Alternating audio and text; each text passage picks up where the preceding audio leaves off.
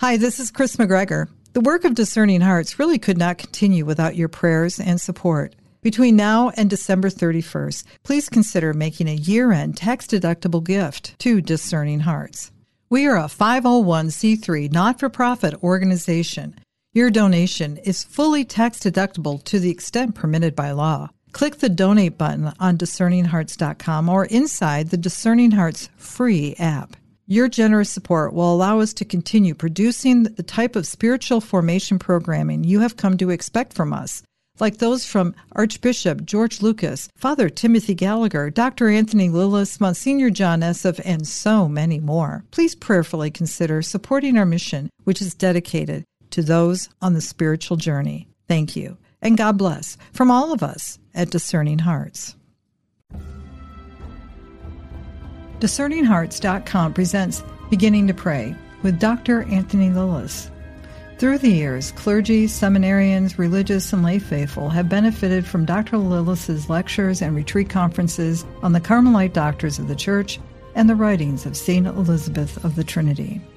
He's an author of several books, including Hidden Mountains, Secret Garden, a theological contemplation on prayer, and Fire from Above, Christian contemplation, and mystical wisdom. Anthony, thank you once again for joining me. Well, thank you for having me, Kris. It's so good be- to be with you again. Let's talk about someone who was the great companion of Teresa of Avila. That would be Saint John of the Cross. Uh, he mm-hmm. was a still in seminary when he met Saint Teresa of Avila. He was discerning about going into the Carthusians because he his heart was inclined towards the contemplative life. Uh, he was already very gifted in contemplative prayer. He wasn't afraid of the apostolate. In fact, he'd been involved working with men dying of syphilis from the time he was a, a young teenager. He worked in a hospital there in Medina del Campo. And, and so he had been with people who were dying, and he understood the importance of reaching out with the love of Christ where it was most needed. But in that work, he also discovered a great gift of prayer that he had. And, and for him, he needed a contemplative discipline of life that was going to allow him to, to receive the gift of this prayer more deeply. And, and he believed when he met Teresa of Avila, and when he was going to meet Teresa of Avila, that this would be with the Carthusians. But Teresa of Avila, uh, that encounter with her uh, changed his mind. You probably know that Teresa of Avila was involved with a reform of the Carmelite sisters. She herself had had a conversion uh, later in life. Uh, she had had the gift of prayer, like St. John was experiencing, but she resisted it. Uh, she, uh, in fact, what confounded her was that could have a genuine gift of prayer, but not really live a very converted life. And the disjuncture of that, the discontinuity or contradiction of that, uh, frightened her and it made her wonder whether or not her prayer was, was right. But she encountered other saints like St. Francis Borgia who encouraged her otherwise, who, who let her know that the deepest truth in your soul is not the fact that you've fallen or, there, or that you're capable of sin, even repeated sin. The deepest truth of your soul is that God loves you. And if you live in that truth and are confident in it, the gift of prayer that you receive kind of works out. And as she trusted this, there were she received some great graces, and she realized that the renewal of mental prayer in the church, that this was the great gift that Carmel, the Carmelites, could could offer the church at a vital time. And it's with this conviction that she went into the conversation with St. John of the Cross and, and uh, wanted to convince him that it was not by going off to the Carthusians, but by engaging in the renewal of, of the church through the reform of the Carmelite order, that, that he would be able to help renew the gift of mental prayer or contemplation in, in the church in, in his day. And that John the Cross encountered, like many other people at the time encountered, it's very, very difficult to say no to Teresa of Avila. She, she's a, a, charming force of nature and, and prophet of God. And, and he listened to what she had to say. He discerned it was of the Holy Spirit. And so he changed his vocation. Instead of going on to the Carthusians, he helped start the Carmelite reform. What's so interesting, too, is the friendship aspect of the relationship, but also the obedience in which Teresa, who was, can we say, twice his age and probably, you know, old enough to be his mother, yet she submitted herself to his direction. And boy, what does that say about him? Uh, yes, it, it's quite remarkable. You know, in terms of personalities, she, she was very much of a, a leader from what we know she wasn't overly sober or heavy in the way she dealt with people. Rather, she's filled with joy and life and saw the big picture and was very good at motivating people to do th- things they might not otherwise do. So, those were uh, her gifts of leadership, and they were important gifts. But when she meets John of the Cross, the typical leader meeting his kind of person usually writes them off quite a bit. He's an artist, he's dreamy, he likes poetry. He's steeped in the humanities, he's conversant about the great works of art at his time.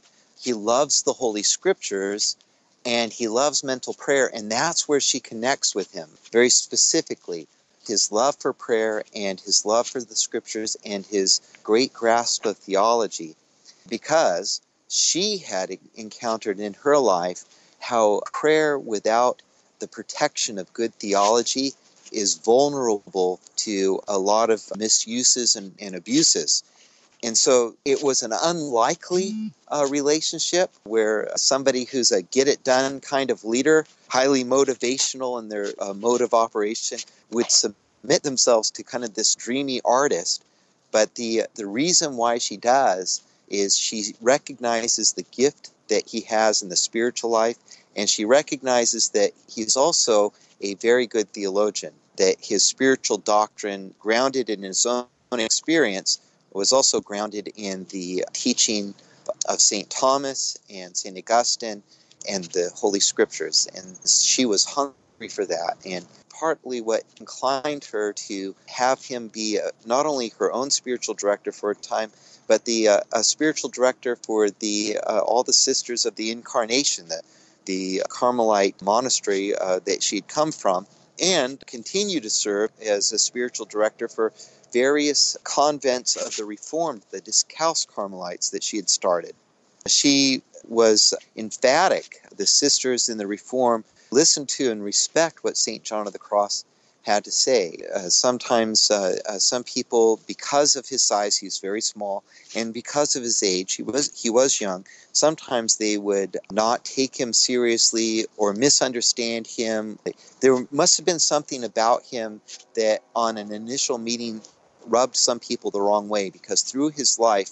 He's r- routinely misunderstood by a great deal of many people who think he's too serious and too heavy-handed for them and uh, and even unhealthy and so they, he gets misunderstood a lot but Teresa of Avila completely believed in him like a good mother yes and and a good spiritual daughter both at once we'll return to beginning to pray with Dr. Anthony Lilles in just a moment did you know that Discerning Hearts has a free app where you can find all your favorite Discerning Hearts programming. Father Timothy Gallagher, Dr. Anthony Lilles, Monsignor John Esseff, Deacon James Keating, Father Donald Haggerty, Mike Aquilina, Dr. Matthew Bunson, and so many more. They're all available on the free Discerning Hearts app. Over 3,000 spiritual formation programs and prayers, all available to you with no hidden fees or subscriptions. Did you also know that you can listen to Discerning Hearts programming wherever you download your favorite podcasts, like Apple Podcasts, Google Play, iHeartRadio, Spotify, even on Audible, as well as numerous other worldwide podcast streaming platforms. And did you know that Discerning Hearts also has a YouTube channel? Be sure to check out all these different places where you can find Discerning Hearts Catholic podcasts dedicated to those on the spiritual journey. Discerning Hearts provides content dedicated to those on the spiritual journey. To continue production of these videos, prayers, and more, go to discerninghearts.com and click the donate link found there or inside the free Discerning Hearts app to make your donation. Thanks, and God bless. We now return to Beginning to Pray with Dr. Anthony Lilles. Well, it, they had up until this point with John, they did have spiritual direction from the newly formed Jesuit order, and that was very beneficial. But it sounds to me as though, from what you're saying, she was really trying to find that person who understood the particular charism of the Carmelites. Well, I, I think that's true. A shift historically begins to happen in the Jesuits where there's a little bit of tension around the question of what mental prayer or contemplation is. How much time should be given to, to contemplation? Even St. Ignatius's appreciation for the role of mental prayer in the life of the Society of Jesus shifts a little bit so that by the time he's in Rome, he's kind of saying, you know, as priests, our primary obligation is to build up the people of God. And so we need to have a daily prayer life but we shouldn't spend uh, most of our time cultivating that. We should actually spend ourselves in service. And the Lord, and what time we give the Lord and, and can make for Him, the Lord will make that little bit of time we have very fruitful for His name. For His name, but we we need to spend ourselves in love. That was a position He didn't hold has clearly at the beginning of the foundation of, of, of, the Society of Jesus, but certainly as he matures, this what he begins to see is the Jesuit charism.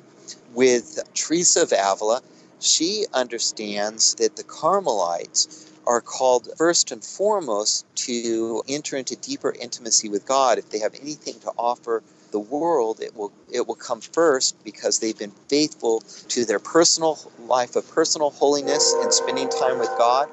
In addition to that personal holiness, they've been faithful to building up a life of holiness in their in their communities as well. So it wasn't for the Carmelites it wasn't an individualistic kind of spiritual life where you focused on your own personal life of prayer. It was always an idea that you're bound together in a community, supporting each other in the life of contemplation, that this was difficult work and that it required all the encouragement that you could give it.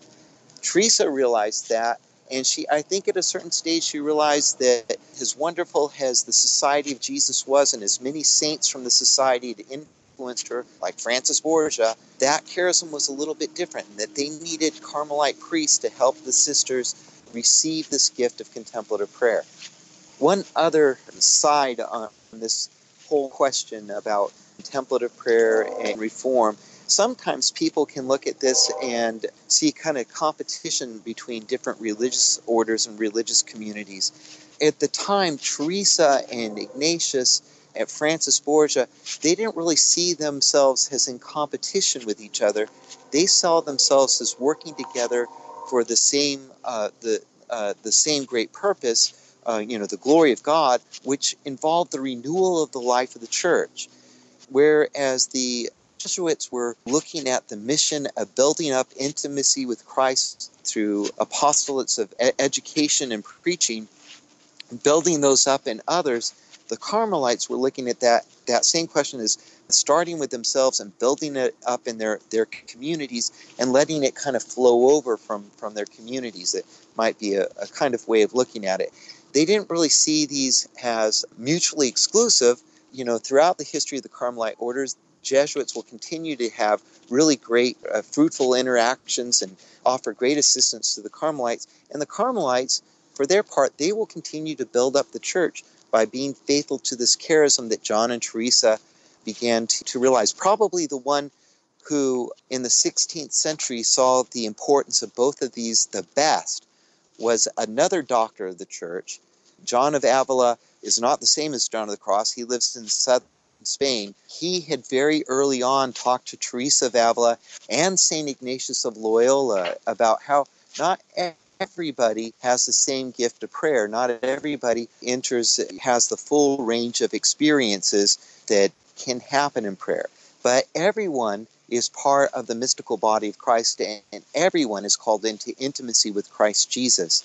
And so there needs to be, and we find this in John of Avila's letter to St. Teresa, there needs to be kind of a respect for the different ways that God works, that the Lord works and unveils himself in the body of Christ so that you can have, we can deduce from, from this letter, you can have a community like the Society of Jesus, which is very, very apostolic, rooted in prayer, but very apostolic, and at the same time have a community like the Carmelites that is concentrating on uh, mental prayer and contemplation at the heart of the church while not neglecting being apostolic as well. You can, you can have that kind of complementarity. Not everybody needs to be the same in the church, but all of us need to be striving to enter into the joy of the Lord through our relationship with Him and building up the body of Christ uh, through those works that He entrusts us to do. Well, there's so much more I, I think we are going to be able to break open, particularly about those spiritual teachings that were so effective and still are, and maybe in some circles even misunderstood today, for better, for worse, in some in some ways. We'll have to to gather again as we prepare ourselves to walk in those footsteps of Saint Teresa. He died actually in southern Spain. the uh, The story is that uh, after a, mm-hmm. a very difficult meeting the leaders of the Carmelite community, some of whom didn't really realize how much he was involved with the reform from the beginning, uh, really misunderstood John and kind of exiled him from leadership and sent him to a very remote part of Spain where the Carmelites didn't know anything about him at all. As it turned out, uh, he got down there and as I told you, he gets misunderstood a lot, and, and they kind of understood him to be kind of a lazy uh, Carmelite, you know, uh, was was kind of spacey and a hypochondriac. He was always complaining about his health. It wasn't until it was too late that they realized that he wasn't a hypochondriac. In fact, he was deathly sick. That he wasn't lazy. In fact, he had been one of the most active and productive friars in the Reform of them all. And but by the time they realized that and got a doctor to to try to get him back to health, it it was too late, and he was dying. Uh, he had written a poem called "The Living Flame of Love," and he wrote a commentary about that poem. And he finished that commentary and gave it to the doctor who took care of him. And in the last part of that commentary, what something remarkable is revealed about John of the Cross and what will be John of the Cross, like Teresa of Avila, they weren't afraid of death they actually saw even death as the grace of God being revealed in a new way, has his love and devotion for Christ burned in him and set him afire with the love of God. He yearned to see the face of the Lord.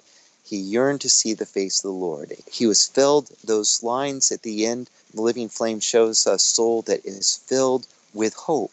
And it's that gift of hope that I hope on this, I hope that gift of hope gets reignited in our hearts that we realize how much God loves us and that no matter what happens, He is with us through it all. Praise God. Thank you so much, Anthony. Thank you, Kris. You've been listening to Beginning to Pray with Dr. Anthony Lilles. To hear and or to download this conversation along with hundreds of other spiritual formation programs, visit discerninghearts.com or you can find it within the free Discerning Hearts app or on whatever platform you obtain your podcasts. There too, you can also listen to an audio version of the complete autobiography of St. Teresa of Avila. This has been a production of Discerning Hearts. I'm your host, Kris McGregor. We hope that if this has been helpful for you, that you will first pray for our mission, which is to offer authentic and rock solid spiritual formation freely to souls around the world. And if you feel us worthy, please consider a charitable donation which is fully tax deductible to help support our efforts. But most of all, we hope that you will tell a friend about discerninghearts.com and join us next time for Beginning to Pray with Dr. Anthony Lilles.